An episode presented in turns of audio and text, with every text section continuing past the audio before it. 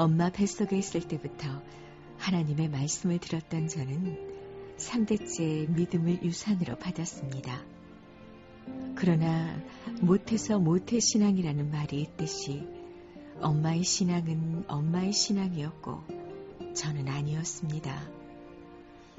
엄마 때문에 친구들과 놀지 못하고 주일이 되면 교회에 가야 한다는 것이 너무 싫었습니다.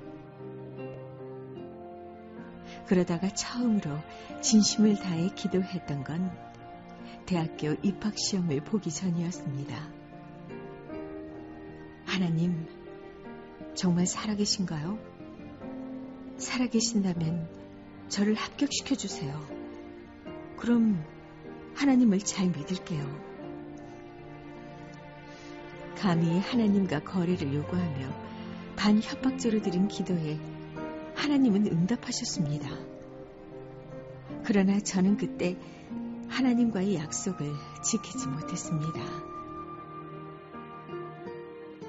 그토록 원하던 대학에 들어가서 친구들과 술 먹고 세상의 재미에 푹 빠져 아예 교회에는 나가지도 않았습니다. 그렇게 4년을 즐겁게 놀다가 다시 취업 시험을 준비할 때 다시 하나님 앞에 무릎을 꿇었습니다. 하나님, 우리 할머니랑 엄마가 저 대신 맨날 기도하시잖아요. 우리 할머니랑 엄마를 봐서 저 이번에 좋은 직장에 취직 좀 시켜주세요. 이번에도 하나님이 제 기도를 들어주신다면 그때는 정말 하나님 잘 믿어볼게요. 얄미울 만큼 이기적인 제 기도에 하나님은 다시 응답해 주셨습니다. 원하는 직장에 취직했고 최연소 과장으로까지 승진하며 승승장구의 길을 달리고 있었습니다. 그러나 이때도 저는 약속을 지키지 못했습니다. 하나님이 도와주신 것임을 망각하고 제가 이룬 것인 양 교만하며 오만 방자해지기 시작했습니다. 다른 사람들이 다 나보다 못하게 여겨졌습니다. 그러나 두 번이나 약속을 지키지 못한 저를 하나님은 여전히 사랑하셨습니다. 할머니의 기도 때문도 엄마의 눈물 때문도 아니었습니다. 하나님은 온전히 저를 사랑하셨습니다. 하나님은 하루아침에 저를 바닥으로 떨어뜨리셨습니다. 말도 안 되는 실수로 회사에 큰 손실을 주게 되었고, 그 일로 직장을 잃어버리는 아픔을 겪게 되었습니다. 도대체 왜 나한테 이런 일이 생긴 거지?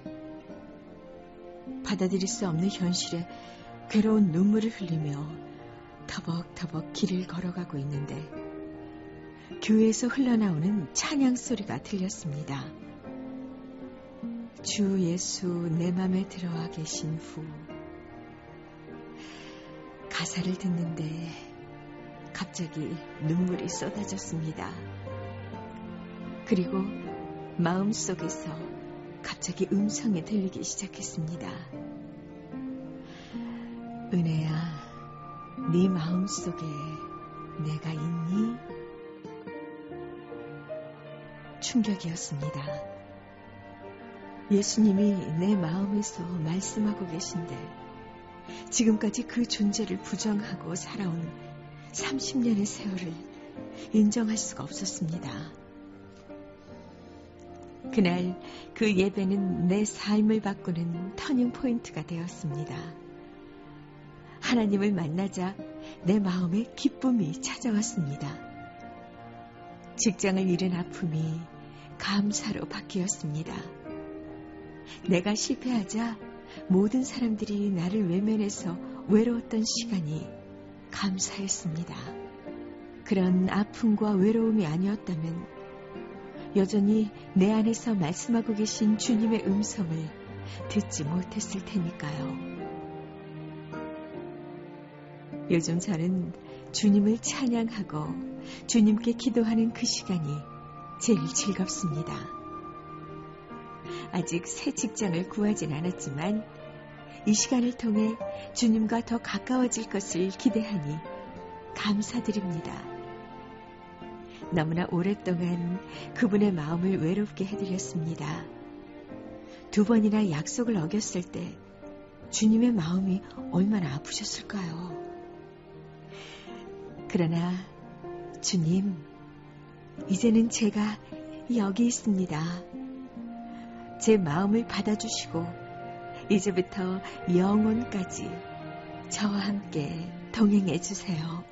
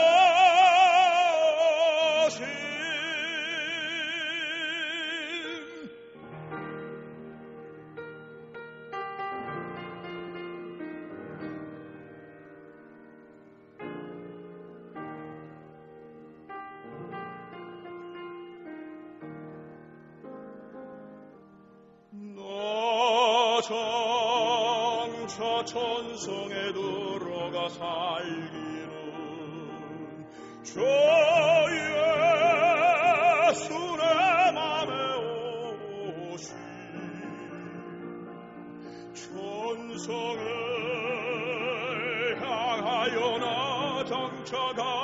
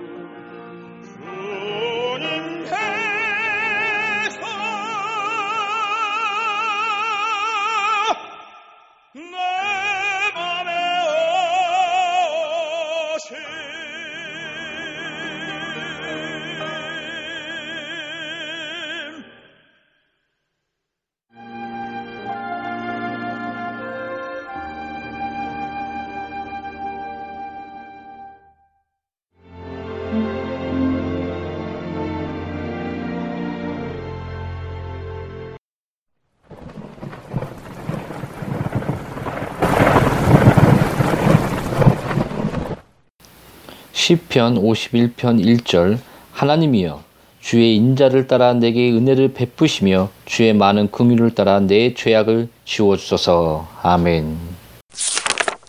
하나님이여 주의 인자를 쫓아 나를 긍휼히 여기시며 캐리 박사가 위험한 병에 걸려 신음하고 있을 때 누군가 이런 질문을 했다고 합니다. 만일 이 병이 죽을 병으로 판명된다면 박사님의 장례식 설교를 위해 어떤 구절을 본문으로 택하시겠습니까? 이에 대해 캐리는 이렇게 답변했다고 합니다. 오 이런 불쌍하고 죄 많은 피조물에게 무슨 장례식 설교까지 해주시려고 하십니까? 그래도 굳이 장례식 설교를 해야 한다면 이 말씀으로 해주십시오. 하나님이여 주의 인자를 쫓아 나를 긍휼히 여기시며 주의 많은 자비를 쫓아 내 죄가를 도말하소서. 그는 그와 똑같이 겸손한 마음으로 자기 묘비에는 다음과 같은 글 외에는 아무것도 새기지 말라고 유언했다고 합니다. 윌리엄 캐리 1761년 8월 17일 태어나 몇 년 몇 월 며칠에 죽다. 더럽고 불쌍하고 무력한 벌레인 제가 주의 친절하신 팔에 안깁니다. 이렇게 경험 많고 존경받던 성도들도 값없이 거저주시는 하나님의 은혜의 기초 위에서만 하나님께 접근할 수 있습니다. 가장 훌륭한 사람일수록 자기들은 기껏 해봐야 인간이라는 사실을 더욱더 절감합니다. 빈 배는 높이 뜨지만 무거운 짐을 실은 배는 물속으로 낮게 떠갑니다. 말로만 그리스도를 믿는다고 고백하는 사람들은 자랑할지 모르지만 참 하나님의 자녀들은 무익한 자신에게 주의 긍휼을 베풀어 달라고 부르짖습니다. 우리의 선행, 우리의 기도, 우리의 설교, 우리의 구제, 우리의 가장 거룩한 일들, 이 모든 것 위에도 주님의 긍휼이 베풀어져야 합니다. 그것은 마치 어린 양의 피가 이스라엘 백성들이 살던 집 문설주에 뿌려짐과 동시에 성소와 속죄소와 재단에도 뿌렸던 것과 같습니다. 죄가 우리의 가장 거룩한 것들 속에도 침입해 들어왔기 때문에 그 더러움을 씻기 위해 예수님의 피가 필요합니다. 만일 우리가 행하는 이런 의무들에도 하나님의 긍휼이 필요하다면 우리가 범하는 죄에 대해서야 더 말해 무엇하겠습니까? 그런데 우리에게 은혜를 베풀고 우리의 폐역을 회복시켜 주며 우리의 상한 뼈들도 기뻐하게 하기 위해 무진장한 긍휼이 우리를 기다리고 있다니 얼마나 기쁘고 즐거운 일입니까? 하나님이여 주의 인자를 쫓아 나를 긍휼히 여기시며 아멘.